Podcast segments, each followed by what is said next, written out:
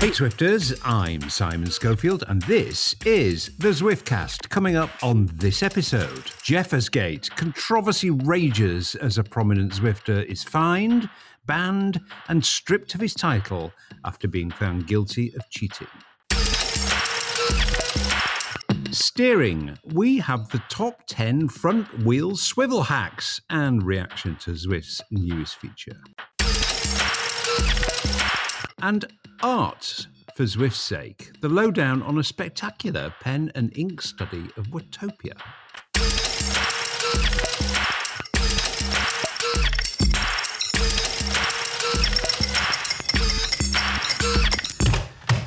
Well, well, well, I don't think I've seen so much angry chat on the Zwift forum since the price rise. Camgate seems to have plucked a few strings, so it seemed right to convene the Zwiftcast Troika to discuss the Cameron Jeffers cheat row and a few other things. Because the indoor season has certainly started with a bang, or should that be a ban? Shane Miller joins us from Melbourne. G'day, mate. How's your bot? That's my bot. uh, my bot is offline and safely away from having any influence on either myself or the experience of others in game. But uh, what a story, though! Christ, what a story! I'm very, very pleased to hear your, your bot is is, is invisible. Uh, Nathan Guerra, the Sage, of Wisconsin. Yo, dude, weighing in at a fraction over 45 kilos. I hope. yeah, quite a bit over. Uh, we need to bring that down. I mean, I wish I was weighing 45 kilos, but not. Uh, well, I don't know. I'd almost, I'd be emaciated. I think if I was at 45 kilos, I guess we need a little bit of meat on the bones. Yeah, well, 45 kilos is kind of making the point that that was a little bit unrealistic. But we'll go into that in much more detail. Um, although so much has been said, I'm not entirely sure we have much useful to add, but we're going to have a go. So, for the one person in the Zwift universe who's not been across this, one of the most prominent races on Zwift, Cameron Jeffers, who won the first British National Esports Championships, racing for Cycling Hub back in March, has been stripped of the title, banned from all British cycling races for, of any kind for six months, and fined £250. So, what was the offence? Jeffers, or people working with him, and we don't know whom, apparently rode on multiple occasions up the Alpe d'Huez at 2,000 watts with a weight of 45 kilos and some 200 kilometers was ridden in this manner. Obviously, a bot was used, a device called an ANT Plus ANT Plus emulator. Those rides were subsequently deleted from Jeffers' publicly available Strava account, but not before Jeffers' Zwift account was awarded the Tron bike, which he then used both in qualification for and victory in the British National E Championships. So they're the facts of the case. Then we had the videos. Uh, has almost immediately released an extensive mea culpa. As apology videos go, it was pretty fulsome. Let's get a flavour. I'm sorry to the people that have supported me, you know, any way, shape, or form at any point in in this, you know, in, in this journey, and of course, in particular, for the guys that supported me throughout my my Zwift racing. Uh, I just want to deeply, you know, from the bottom of my heart, genuinely say that I'm sorry and like I understand if you want to switch off the video right now and you know you never want to watch another video in your life or you don't you know you don't want to support me anymore like I completely understand if that's the case Cameron Jeffers then went on to explain exactly how the mechanics of him obtaining the Tron bike had worked. This is four separate clips. I've edited them together simply for clarity and brevity. Someone said someone said to me, I don't want to say I don't want to say uh, uh, right now who because essentially it doesn't matter. You know, this is the, this is the mess that I got myself into. But someone said to me, "Do you want the Tron bike in Zwift?" You know, I, I've got an Plus simulator, and if you want to use the Tron bike, if you want the Tron bike, you know, give me a couple of hours, give me a few hours, and you can have the Tron bike. And I thought, you know what, yeah.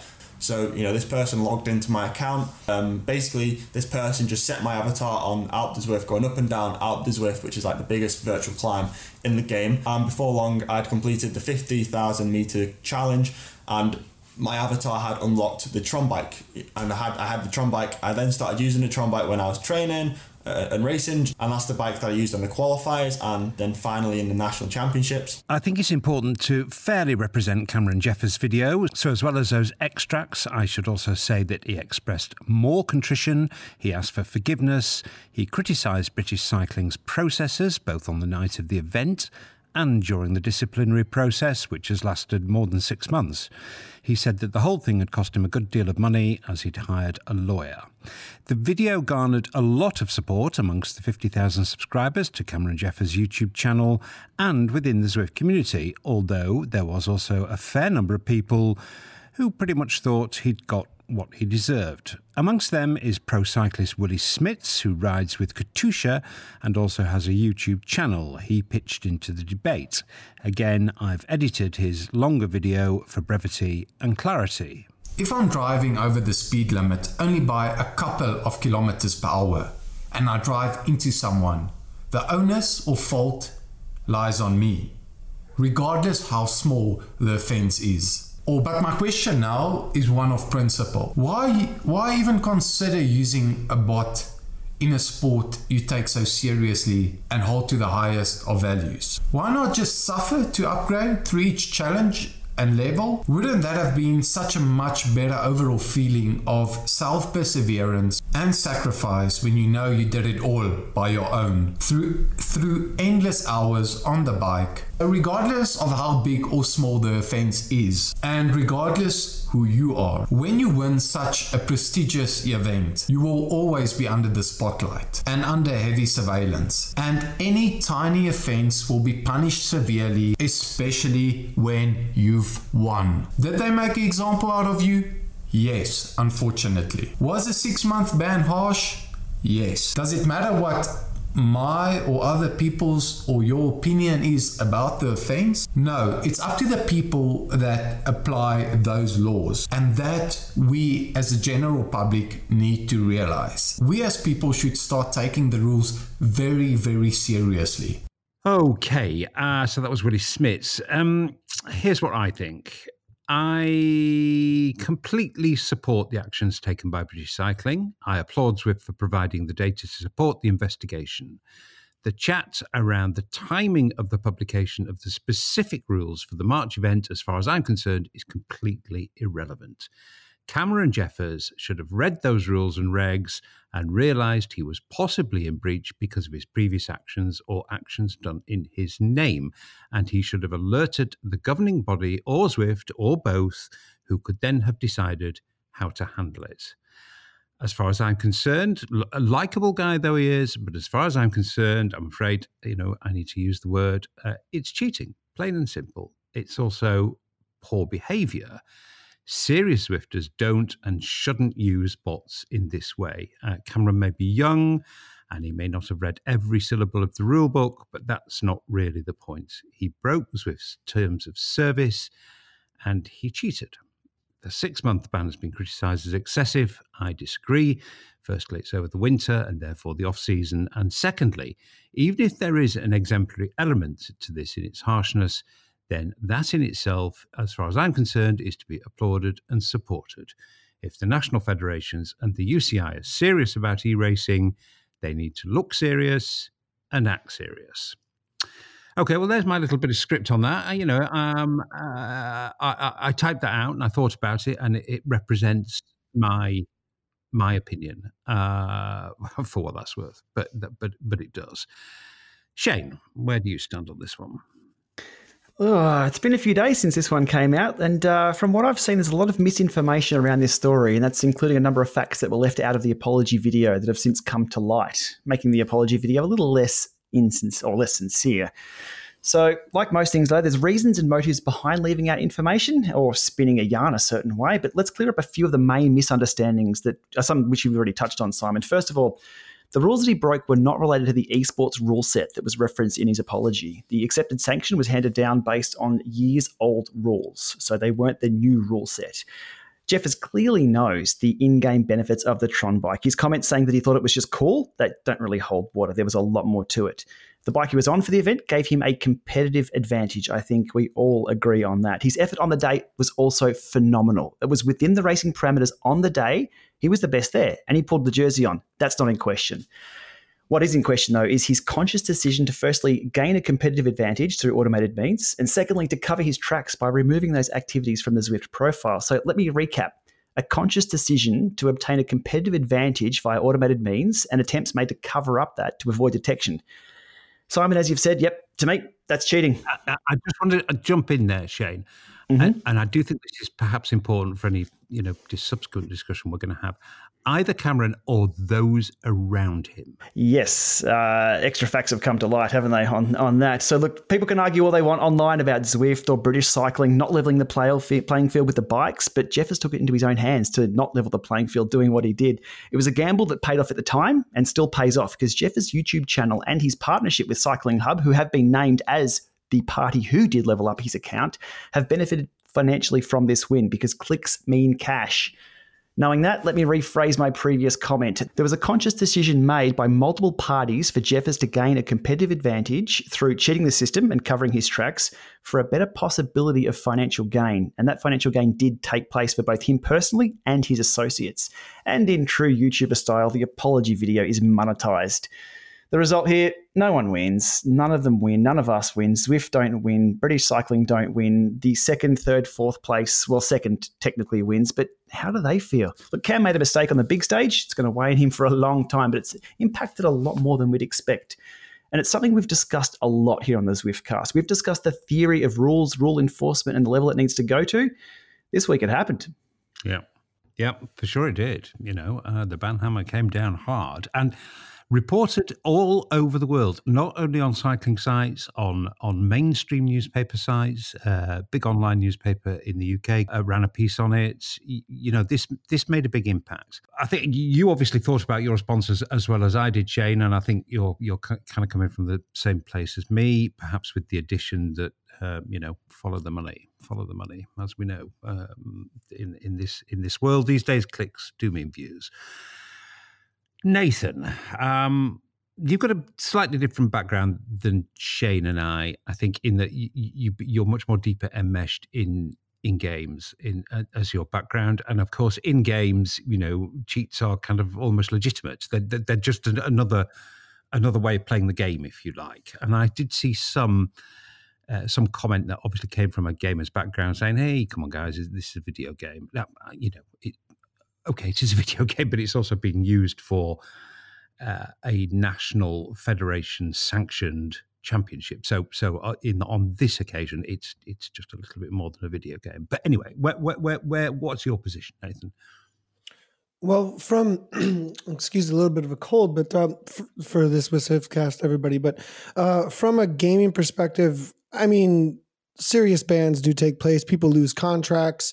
Uh, the esports world is just as serious, I think, or even more uh, than we're seeing right here and right now. Um, so as far as that goes, I think it just comes down to what terms are we playing on. Uh, my initial reaction was like, "Wait, what happened?" And I needed more information. And I do see um, a lot of different information, and a lot of different assumptions out there right now. Um, and we had a lot of banter back and forth. Personally, like we were in dis- disagreement up front uh, here within uh, within our little circle here with the Zwiftcast, and because I, I, thought, look, um, I reckoned it to a situation that I see a lot in the forums right now, where it's like. Um, either open up one single bike or give them a choice of what kind of bike that they want to use amongst all the bikes. Uh, say that that'd be really awesome, and I've been pushing for that specifically to be. So that kind of knee jerk reaction came out of me like, wait a second, Cameron and everybody should just had available to all of them all of the bikes and picked whatever one that they thought would have been their best weapon for the day. Like, and I was like, wait, BC's got this, it's totally mixed up. And, and, and, but then, I, you know, I got a check about that, had some conversations back and forth and got some background information about what actually went down. And the reality is, is that um, rules were broken within the acquiring of a bike, it doesn't matter whether or not the um, whether or not it had anything to do with that competition on the day. I agree with that 100%. It had to do with specifically the uh, what, what's the language around it? The uh, it, it's more of a character thing, character. like within conduct, Bring, yeah, bring, it, bringing the, it, the sport into disrepute. Yeah. yeah, exactly, bringing the sport into disrepute, and I have to completely agree with that. That in the the the nature of the offense and how that bite was obtained and how it was brought to the competition, uh, if you dig deeper into the details, it does look nefarious. It does look, you know, it does look like there's ill intent there. Things were hidden. It was secretive. And we don't want any of that upfront whatsoever. And for us to let this slide through, this is precedent and this should not be sliding through. I don't think so whatsoever. And like you said, reading the rules up front, if there was any TOS broken or anything like that, like you should be abiding by all the rules of Zwift. That's one major takeaway is setting precedent and having some teeth on stuff. 100% agree that there needs to be a reality competition. It's taken seriously, and that now when people start racing on Zwift, I think they're going to second guess how close they step to certain lines, where weight is at, and things like like wait a second, this is, has real consequences. I like that. Um, I also think, though, that there's also a learning lesson here as well that we need more detailed Zwift and gaming related rules uh, to be getting involved in esports and gaming from the cycling world. Well, well, well. We yeah, no, no, we do, Nathan. We do, but I mean, I think this comes back to my fundamental. Well, a couple of fundamental points. Okay, there is an argument that says Zwift is the is is the platform of choice that these races are taking part on uh, uh, in, and the the platform that the sanctioning bodies have chosen to work with. So you put a really simple rule in that just says if you break Zwift terms of service, you automatically break the you know the overall rule that governs esport. In other words, if you cheat to get a bike, you're out, mate. Sorry. In the end, for me, it comes down to a question of character. So I had a conversation with myself, you know. Uh, is this something I would have done? would I have used a bot to get a better piece of equipment and then entered a national championship with a clear conscience? And, and I don't hold myself up as some kind of paragon of virtue, but to be honest, I wouldn't have done that. I mean, Shane, would you do that? Would you ever consider using a bot uh, in this way? I mean, would you even even consider it? Yeah, look, in isolation, absolutely. If I wanted to get that bike and ride it just myself, um, yeah, because it's a lot of work, or the disc wheel, or the next level upgrade, or something like that. But again, we are not in a. You'd use a bot. You'd use a bot to do that. You would use in, a bot. To, I mean, I would look at that bike and in, feel guilty every time I saw it. Oh, in isolation, that was the key word there. So that would, that means that only I write it, no one else sees it, no one else is influenced by that. I wouldn't use it in a race or something like that. Yeah, here's me trying to put myself up on a podium, um, a, a fake podium here of using it in a race and winning or something. But that's where I see it's probably okay ish if you want to do that. However, Zwift isn't in isolation. It's the same with power meters that are not quite calibrated correctly. People say, what does it matter? It matters because you're no longer in isolation. And if you're racing with a power meter that reads 20 watts high and you win a race or you, you get 50th rather than 60th, you've cheated a few people out and had a negative influence on people. So, yeah, that's where the conscious thing comes in. If you're using these nefariously obtained items to have a win over somebody else, and look, that's what the competition is about, it's to beat other people. That's the goal here. And then there is financial gain at the end of this.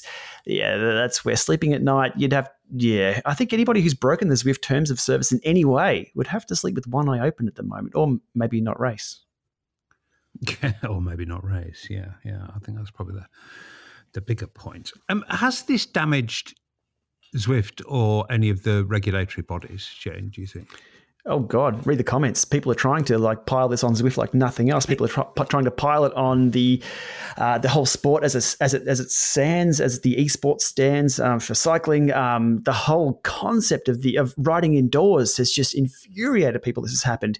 But look, if we take a step back, uh, not really. There is a positive spin for this that they were caught. Um, it's the ones who aren't caught that yeah, they're the ones you need to worry about. So it goes to show the rules and regulations are there. As I've said already in the Zwiftcast here, we've discussed the theory of this for ages and the complexity of applying these rules.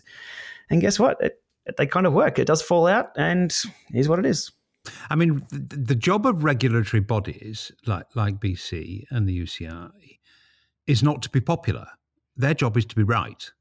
Okay, so I mean, I think a really good recent parallel from from in real life you know, the very popular winner of the uh, men's uh, under 23s at the Worlds was was DQ'd after he crossed the line as the winner. Uh, cue, you know, major internet outrage. Uh, the keyboard warriors, you know, sprang into action in their thousands and thousands. And then guess what? You know, the UCI released video that showed him drafting for something around two minutes behind the cars and overtaking people who were still legitimately competing in the race. Uh, and so they they were right to DQ him, and suddenly the internet, you know, goes all quiet a bit. you know, I, I do have a bit of sympathy for regulatory bodies. They're never, they're never, never going to be popular, never. But in the end, their job is to make decisions based on evidence for, for the good of the sport, and I, I, I do believe that's what's happened here. Nathan, do you see do you see collateral damage to Zwift from this? It's not. I should say it's not their decision. It's it's BC's decision. But it is BC's decision. Um, but obviously, you do see a lot. Okay, so there's a couple different groups here. there's um, you know, there's naysayers that just jump on it right away. Oh, it's always been a joke, and you see a lot of you know that coming out, and it, it's a confirmation bias that ends up in that situation, in my opinion. Um, and uh, you know, it, it's opportune. It, that's a little opportunistic. Um, but um, I think long, long run, long term, you know, I think that uh, there's a little bit of hype up front here, and there's going to be, um, you know, a little bit of laughing here and there up front. But I, I think that the steady of it, the fortitude that it creates, and as well as what like, look, well, if if Zwift deliver though with this now consequences and reality of competition taken more seriously that it will show itself for what it is. Rather you know rather than play to all of that and um, I, I don't think it's going to turn anybody off who um, you know wasn't already turned off to begin with if that makes sense. Yeah I mean, I'll, we'll try and end this conversation with with some positive thoughts that, that might come out of this in that you know time honoured lesson learned way. But just before we do that, uh, Shane, do you do you see collateral damage to to anybody here apart perhaps from Cycling Hub? Uh, nobody wins out of this um, because it made mass media. It wasn't just something that was kept in the Zwift racing forums. It wasn't just somebody being DQ'd from Zwift Power. This was mass media. So for me, that's like a black eye all around. Um, there's no winners here, but we do need to move on um, and hope that, again, lessons learned um, won't be executed again. Mm, it's not, it's just not a good story. Mm, I, have got a slightly differing view on that. I have to say, um, I, I, think it shows that, that we are now in a world where serious competition is taken seriously and cheaters are found and banned. And and if for anybody who appreciates fair play in sport, that's good news as far as I can see. I mean, it really is. Fair call. Yep. Um, Nathan, any uh, you know, there was a lot of comment, a lot of comment, full stop. Not not all of it that smart in in in, in my view, but um, people are of course entitled to their opinion. Uh, there was a lot of comment around uh, everybody should be on the same bike. I mean, that that would simplify matters. Do you do you agree with that? It kind of de-skills it a bit, doesn't it? Yeah, I don't like that personally. Um, it it actually takes away from where I think the gaming aspect needs to go in order to make it more skill based, um, as well as having um, a lot of strategy. So I think that it would be a better situation to um, have more detail by Zwift uh, rather than just a few stars and actually give us like more um, abilities in each bike that are very clearly detailed out and communicated so that we could go ahead and create strategy around each bike and which one we're choosing. I think that that is uh, part of making the Zwift genre rather than the who's got more watts genre. On a positive note, I agree with you that um, this does put some teeth on uh, governance and bring some of that that the community has been screaming for for a while. And if they don't like it up front, I think, like I said, it's going to bring the fortitude they've been looking for actually in the long run. I like Cam a lot. I met him at the championships. It was a real downer for me. I mean, my voice is on the moment that's in a lot of those videos, right? And that was a moment I looked back on so happy watching Cam step up on top of that podium and like it looks like Cam's just won a national champ. You know, that was a that was a, a key moment for me. And to see that, you know, now taken down was sad. Uh, but at the same time, I think that there is a positive that can come from this as we move forward.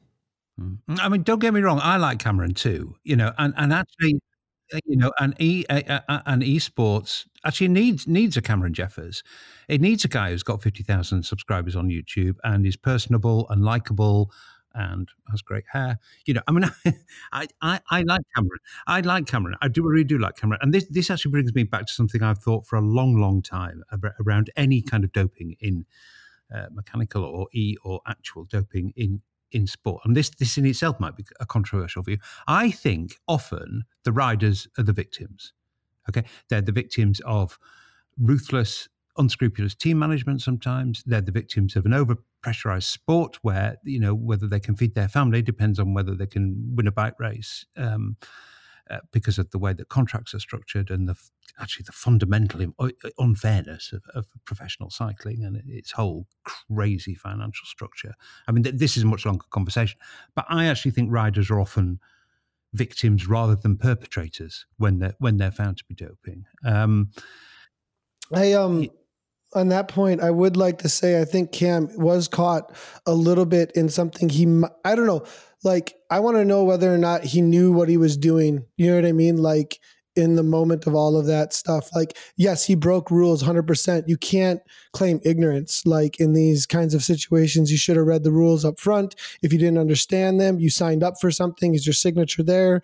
That's the reality of it. Yes, it was unscrupulous the way that you got this. At the same time, the amount of bite that has been there in the past, specifically around these kinds of situations, might have had him in the middle of something that he didn't know the consequences of fully, but now is recognizing them. So, and I, again, that's the same point again, though, that look, whoa, take this more seriously. Don't show up like it's just, um, you know, a game. dare I say? Dare I say?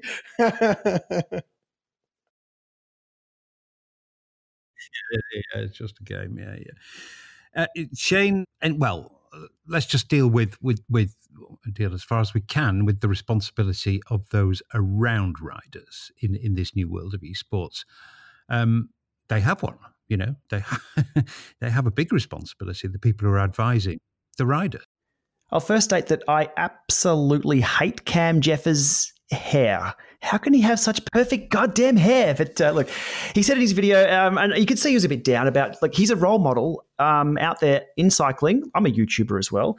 Um, that hasn't been taken away. It was one bad decision. And as you said, a few bad decisions around him as well. And what I see as well is a few failures in the process from there. He shouldn't have been in the final in the first place on that bike. That should have been identified early on. And if it was, he would have been a good chance to win it anyway. He really would. The, the kid can ride. So it's just an unfortunate uh, list of things that have taken place that get us to this position here, which is bigger than Cam, um, and hopefully takes us to a better place. But as you back to your point of um, those around and supporting those in a, a, mature way, in a better way, in a leadership way, um, this is all still too new. Like, who would have known this particular rule would have been applied? I couldn't see it coming. Um, I don't know. It's again, it's still too new, but I guess every action has an equal and opposite reaction. So cheat in one thing, get punished in another. It all comes out in the end, I guess, doesn't it? Yeah, yeah, yeah, yeah. And and finally on this, Shane, any you know, do you have a, a suggestion for for what lesson we can learn from this? Oh, tie your shoelaces and keep your nose clean. That's it. Just walk a straight line and be honest and tell the truth. Tell the straight truth. And that's people ask me about my reviews and, and, and things like that. They're like, oh, you're not saying this because of this. And I can go back and back up nearly anything I've said in videos and stuff to keep it a little bit about me and what I do. That's my little world. And if you just speak the truth, there's no justifying, there's no backing up anything. It's just the same story over and over again. Um, sometimes the truth is a bit of a crappy story. And um, this is one of them that I think Cam should have put it all on the table straight out and just said, look, yeah, here are the facts, yeah, yeah, here's the timeline, bang, done, wear it on the chin, done.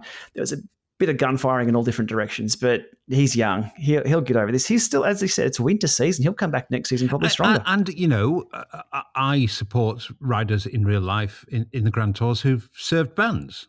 You know, I mean, you, you do your time and then you come back and the slate's clean. And, and there's, there's no reason whatsoever that, that Cameron Jeffers shouldn't do that. Uh, and I did feel sorry for the lad, to be fair. You know, I mean, I knew I was being horribly manipulated with that dreadful, winsome piano at the beginning of his um, apology video. But, but in the end, it you know, it was a very uh, well, as honest as it could be, uh, explanation of, of, of, what had happened. Um, but in the end, sorry, mate, you broke the rules, and you you knew you were breaking the rules, and this all could have been avoided if you'd gone to BC and you'd gone to Zwifts and say, I got this Tron bike by somebody offering to uh, do it by nefarious means. I'm a bit worried about what that means for my place in the competition. Could you um, could you help me out with this? And the whole damn thing could have been avoided. Anyway, there we go. Uh, all part of the growing pains, I think, of esports. Um, well, we had a very long interview with Craig Edmondson, Zwift's CEO of esports, last episode. So I didn't ask him to contribute to this debate because actually, you know, this was a decision made by British Cycling, not Zwift. But once the dust settles on this, I'll invite him back in to discuss whether this affair has prompted any changes uh, or that, that, might be made to rules or procedures or, or, or even how the races work um, as a result of. I think we're going to settle on calling it Jeffers Gate, aren't we? I mean, I hate adding gate to the end of any subject that's that's controversial, but you know, it seems seems to be the way that we, we do things. Uh, so um, let's hope we've seen the back of Jeffers Gate in uh, in everything, but uh, perhaps some positives that might come out of it.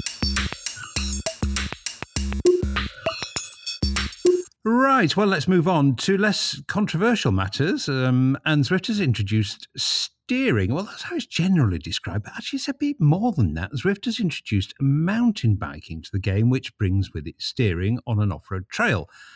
And if the community was at its most fractious over the Jeffers affair or Jeffers Gate, it was at its most innovative and ingenious how over how you make your front wheel turn smoothly whilst on the trainer.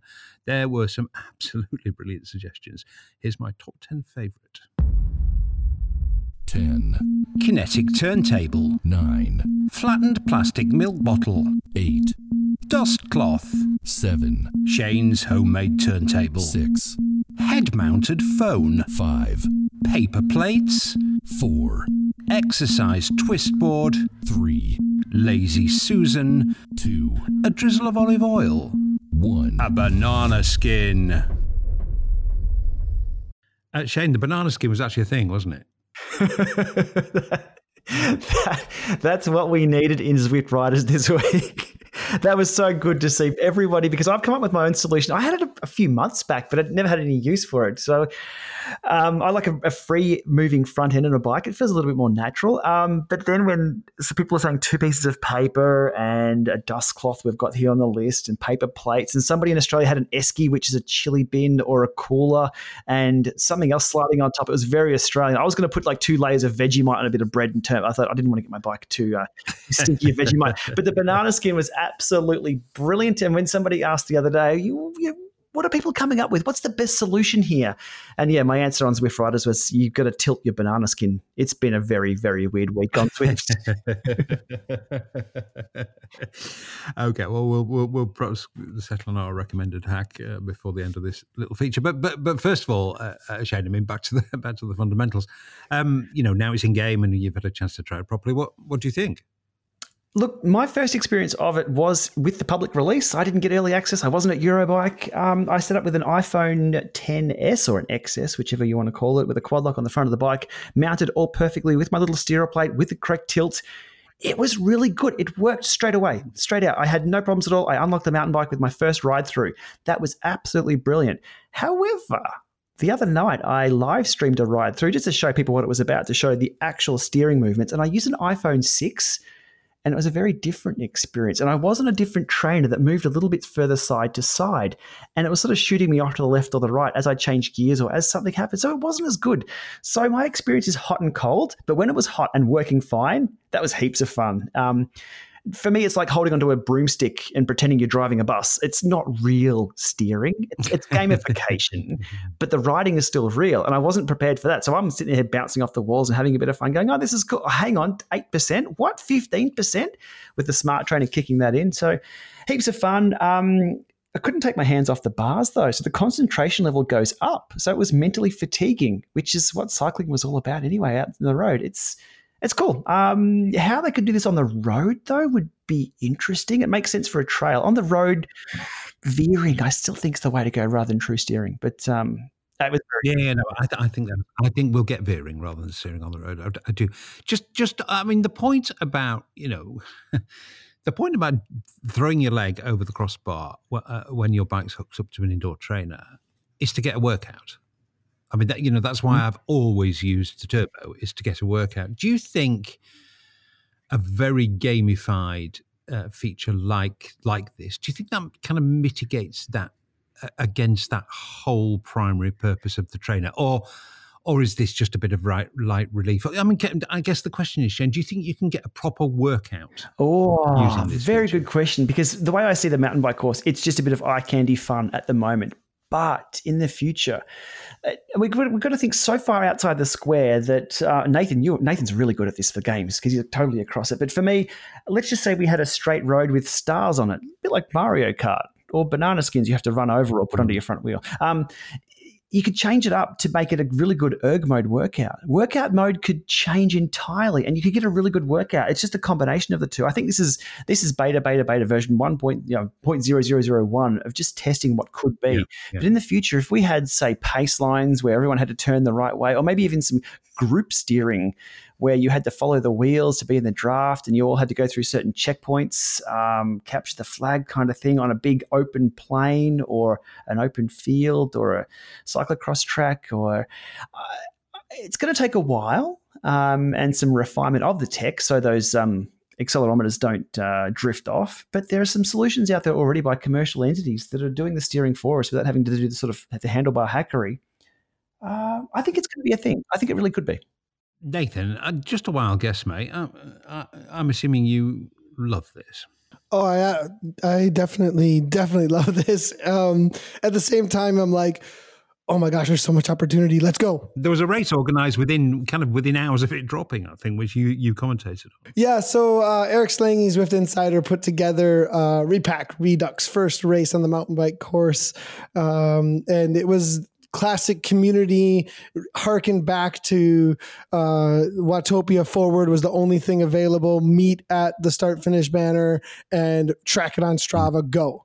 And uh so you know there was no official event there are no events over on that course at all so and but we just showed up and said go and i just assumed everybody who was on course was racing and what was really cool up front, um, there was a woman race winning the race up front because of her skills and her transition into the mountain bike course was the quickest out of um, out of everyone. So I mean, there was some pretty cool um, skill based stuff going on there. Uh, you know what I'd like to see, you know, um, as far as opportunities.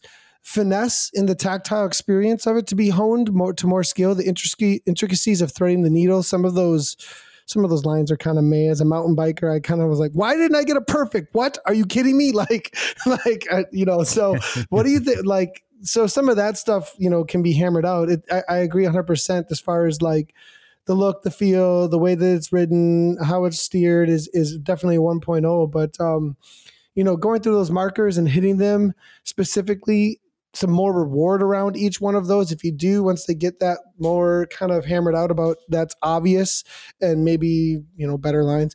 On the racing front short track tournaments over and over again round robin style we could even do that now if we just tracked it ourselves. That's full on esport. That's what happens in csgo you have two to three minute rounds over and over again until last team standing. You know what I mean? It's like there's a lot of things here. And as far as broadcasting goes, it's a lot of crazy angles and new scenery to have to commentate on. So there's a lot of learning to go on there, both on Zwift sides as well as from a, shoutcasting point of view here, like just knowing what even's going on. But I mean, there's so much opportunity, so much growth in this area that I think a lot of people just are jumping on and go, oh, cool, it's mountain biking. I'm looking at it going, uh, this is like huge amounts of opportunity if we put some dev into it. So I'm super excited to see how much goes into future works. Shane, as Zwiftcast listener, Morris de Jong made uh, what I thought was a really, really interesting point, actually. He said he'd use the steering functionality with his kids. Who, who I, th- I think previously he'd not been able to get kind of anywhere near interested in Zwift, and, and they absolutely loved it. I, I could see this being popular with kids, really popular with kids, more so than than than ordinary Zwift. We need one of those Fisher Price little uh, indoor trainers, you know, those little tiny things with little tiny cranks on them for kids and a little steering wheel on there. Yeah, for sure. Look, I mean, that's what kids play these days. If you can make it fun and like, I mean, we're just big kids. Let's be honest here. We're trying to cheat ourselves out of knowing that we're just sitting in a room staring at a wall. So I think the kids will lap this up if it's executed correctly. So uh, Zwift Kids, there's a, there's a new spin off company. Copyright, Shane Miller. So Shane, I used the S10, um, Samsung S10. Had Okay. similar experience. Absolutely perfect. Like absolutely loved it. It responded really, really well. It's probably the older phones with the gyro, most likely as far as being too jittery. Um, I would think, but I had a, I had a really good experience with the S10. Also, Lionel Vujasin, who's one of the top Zwifters in the classics, his comment in the live stream during the race was cancel the classics. This is where it's at. And he, we saw him live. He live streamed his MTB experience and absolutely loved it as well. So it isn't just, you know, the racers are also, it seems like, ooh, this looks really fun. Kim Little did it as well. So I think there's a lot of people who see the competitive side to this too. What do you think would happen if we got if we got a, a, a field of 200 starting to race on it? I mean, because it's not wide roads, is it? It would be it would be a mess right now. it would just be a it would be an absolute mess right now. But we could maybe make some sense out of it. Well, you know, it'd be a lot like regular mountain biking. Get the whole shot, and eventually you would see like a group form at the front who's got the skill, and we'd call them out as far as who's leading the race.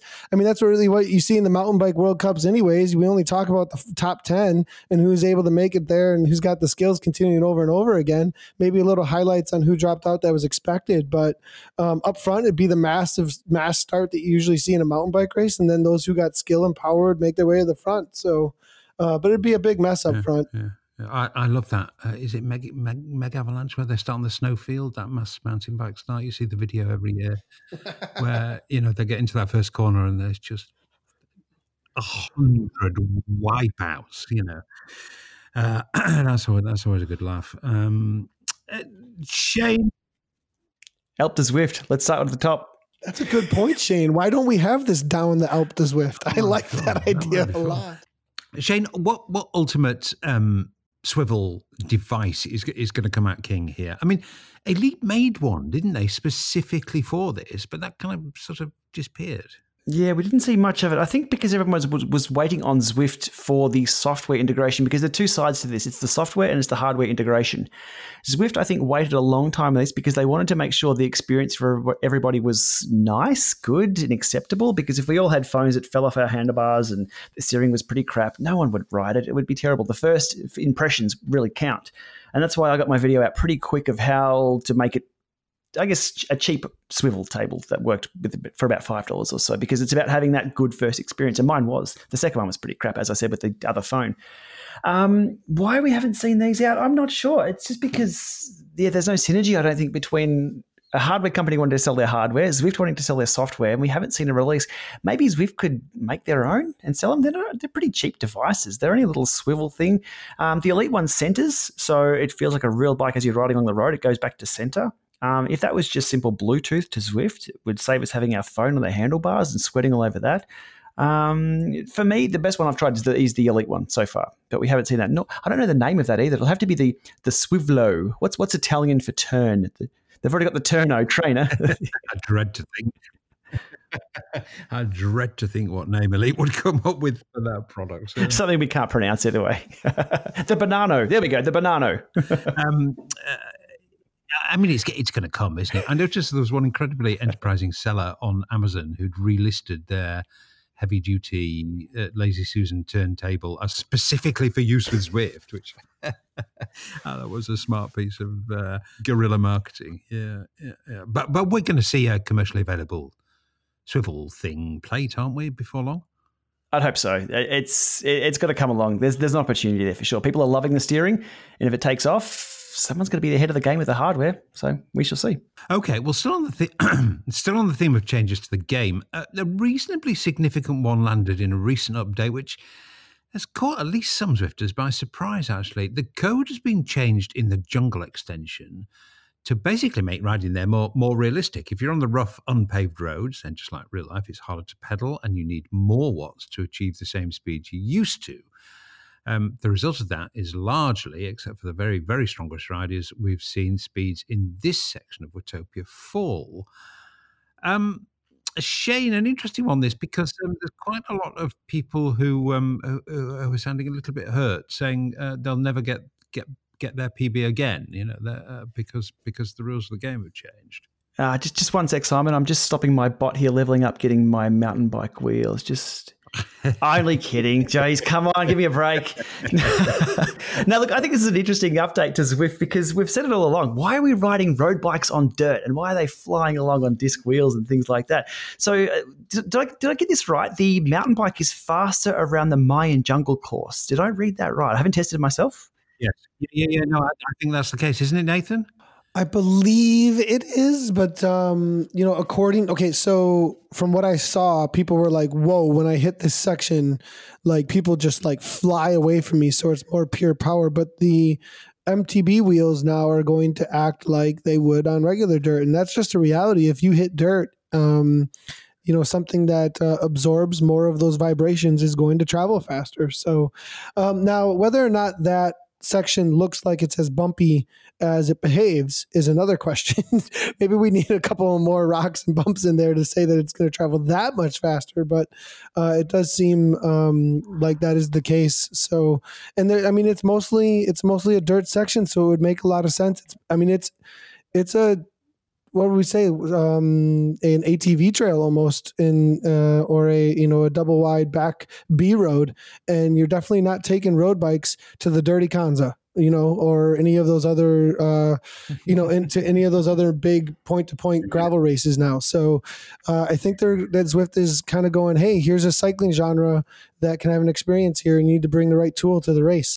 Yeah, yeah. I mean, I think it needs you checking out your garage a bit more thoroughly before you before you plan your route. Actually, uh, just just like you would you would do in real life. Shane, this raised an interesting question. This this whole thing, where, where, there was quite a significant change. Of course, it was in the release notes, but hardly anybody reads those.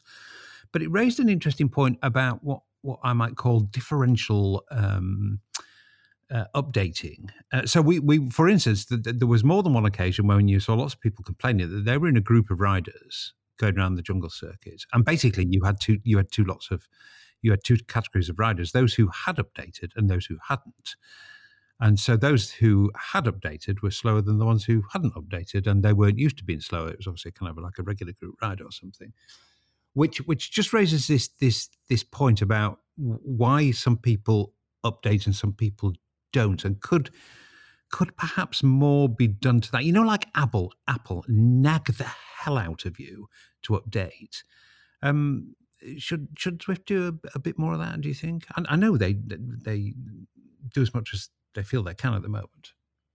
The auto update takes place on Windows and Mac automatically. So as soon as there's something new out, you double click, you execute the game, and that checks for the updates. But I think the Apple TV has been the laggiest one, and iOS is a little laggy too. Uh, yeah, there might have to be some in game coding there to say, look, if you're not on this particular version and there is such a significant difference between the builds, such as if you were to join a group race and you want a road bike that wasn't affected by the um, yeah the new gravel or the dirt section, that's going to change the experience of others. And we don't like that we want sort of a more of a level playing field. So yeah, there needs to be done more for that. Um, but I think that's what happened this week, wasn't it? Those groups just split apart, and people are like, "What the hell? I'm on a mountain bike going for going faster, or a bike going slower." It was a bit of a weird one, but there's also been a bit of fun with that because I know when Titans Grove, I think, opened and people weren't updated, people were doing donuts and circles everywhere around Watopia. So it was quite funny watching. But um, yeah, I think it's a bit of an Apple limitation. Mm. ATV, Apple TV, that that updates automatically, doesn't it? You don't have to do anything to update. It sh- it should, but it's it's always so laggy. I don't know what it's about. It fits. I think it's an always on machine, so it should update in the background. But the push updates just aren't as as frequent as they should be. Mm, mm. So sometimes it, it it's not the user's fault. It's it's it's it's Apple. Blame Apple. Blame the mm. technology. Always blame it's, the tools.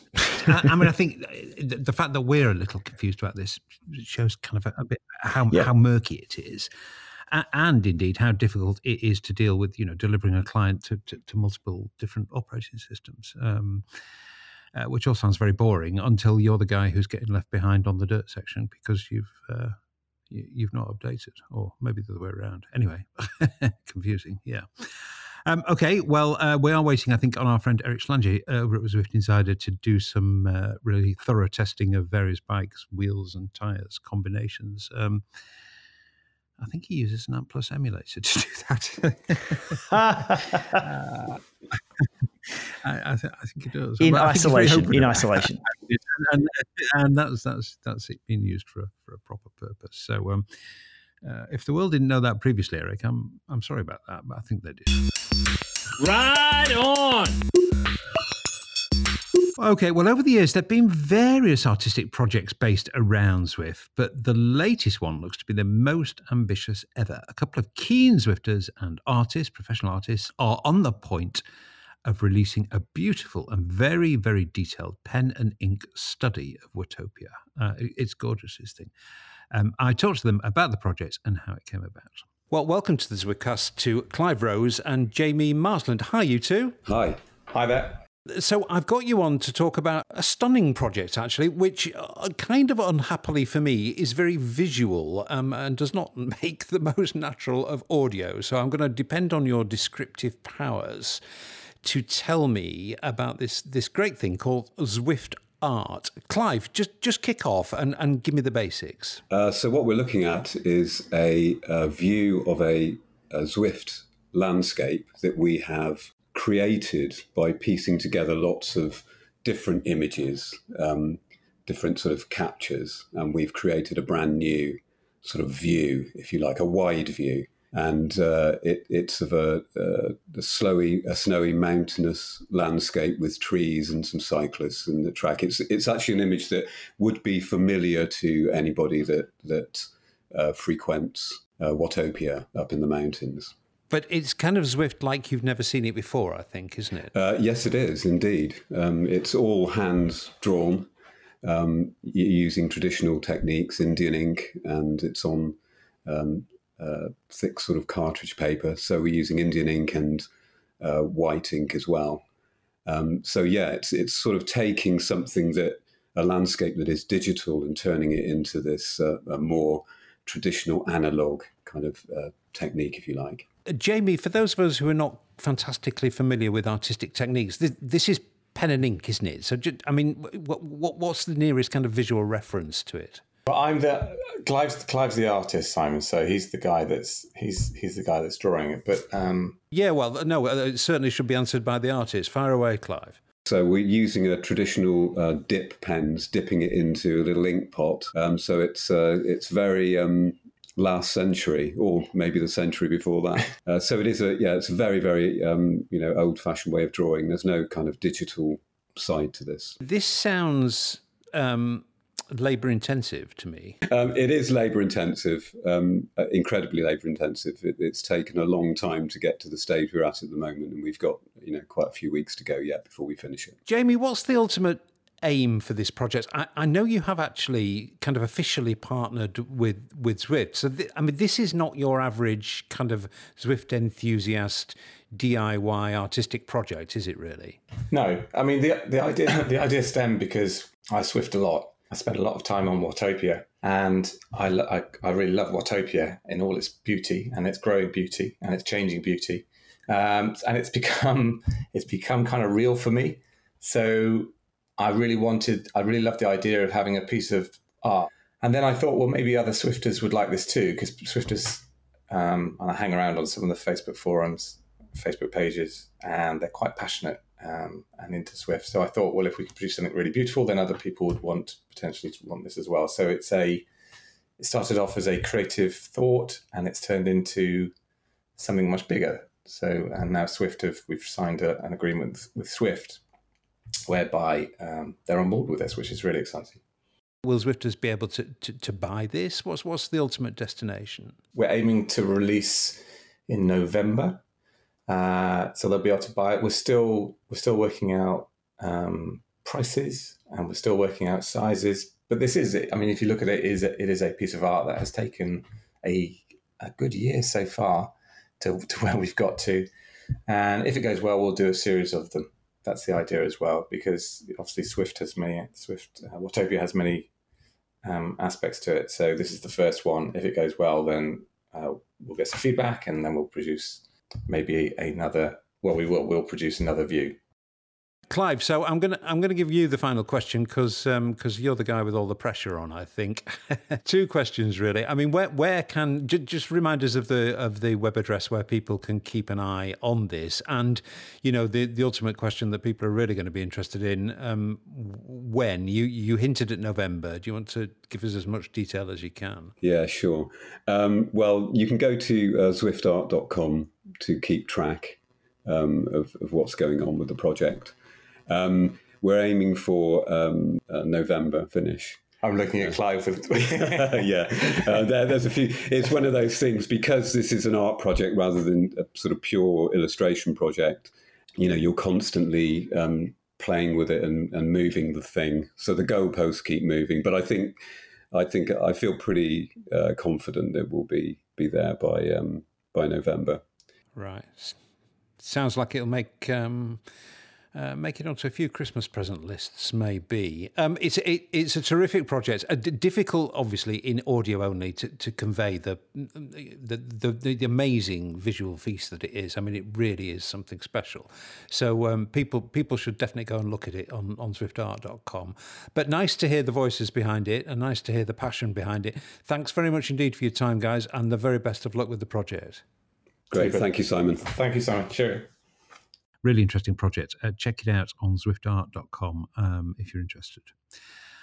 Well, uh, that's it for this episode, fellas.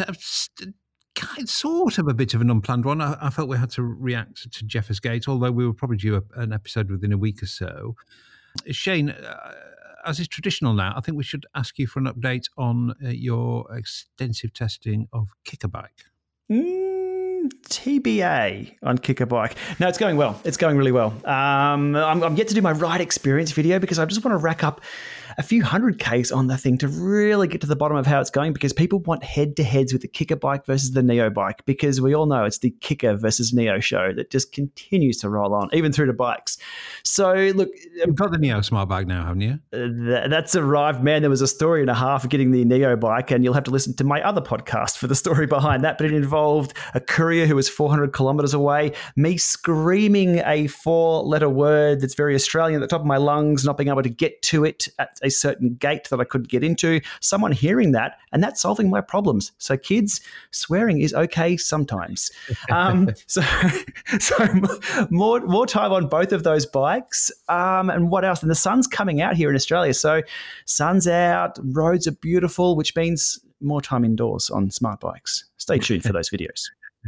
Shane, Shane, also in your in your free time, doing donuts in the dirt looked like some of the coolest short that like. So I was I, we had we had Shane's videos just playing in the living room for some reason from YouTube, um, and one of them suddenly is there, and I walk in, and Shane's avatars literally looks like he's doing the shortest short track I've ever seen. But it was so cool because when he got to 500 watts, it started doing this like tornado of dirt. And I was like, this is awesome. You can actually do donuts on Zwift and make it shoot dirt like fast and furious. It was coolest looking moment of the spinning bug that we have for some weird reason that's reappeared. So the backstory there was that I'd finished a mountain bike course on my live stream and I went to go back and do another loop of it because it's only a few kilometers long. I got stuck in a, stuck in a circle loop.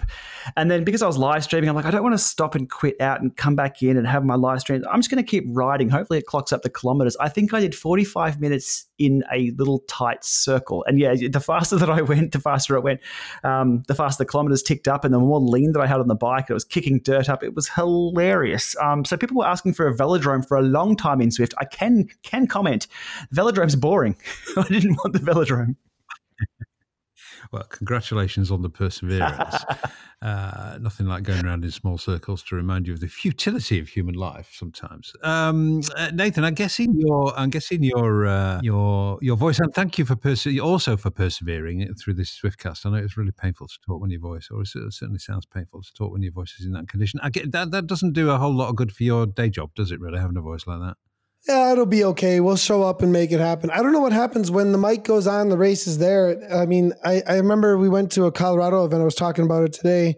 um, and uh, for Zwift, and I sounded worse than this. I had nothing. I could barely get a syllable out, and like the people started showing up, and we had to do KOM challenges. And next thing I know, the voice was there. I don't know. So I think we'll be fine for Fusion ECT later uh, today. Uh, it's the last race in that series. And then just got word that the Chop is coming to North America. Don't know when. I just heard rumors that we're going to be having a uh, Chop series in some sort of way. Uh, for the North American market, and I'm super excited about that community racing. Um, so that's what's going on next as far as uh, ZCL stuff goes. Excellent. Well, go and rest your voice before before commentating. Thanks very much indeed for today, boys. Uh, talk to you soon and talk to you next time. Till then, goodbye. Thanks, guys. Cheers. Thanks for listening, everybody. That's number 70 in the bag. And just the usual reminder that whilst we are extremely grateful for the continuing support that Zwift, the company, give Zwiftcast, the podcast, I'd just like to remind you that they don't influence anything we say during the broadcast. Thanks again for listening. See you next time.